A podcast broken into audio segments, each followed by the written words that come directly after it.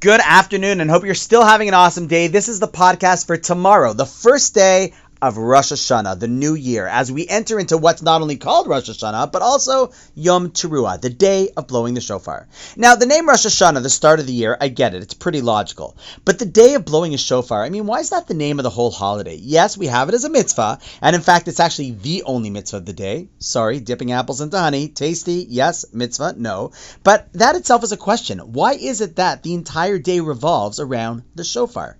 So perhaps we could suggest that what it is is a wake up call. Because, Chaver, listen, we all need wake up calls.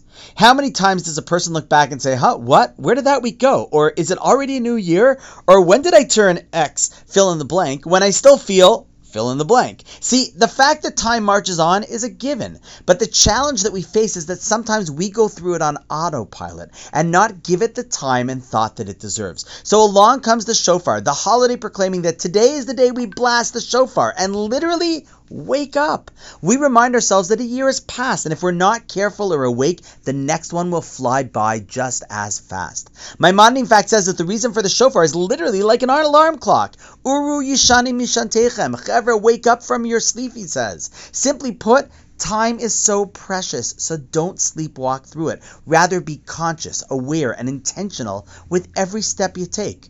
A shana isn't necessarily tova. It only turns into a shana tova when you're awake to make the most of it.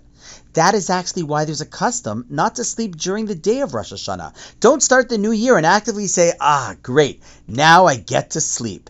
There will be plenty of time for that when your time is up. But for now, let's make most of that time. Okay, just a quick reminder. If over Rosh Hashanah you're speaking to, seeing, or thinking of friends, don't forget to invite them to try out our podcast journey with a simple seven day challenge. You can just send them the WhatsApp link that I put in the episode notes again, and they'll get the same podcast you're getting as part of a seven day series, just so that they can try it out and see if they enjoy it as well, in order that they, too, can make the most of their year. Now, allow me to wish you Ashana Tova.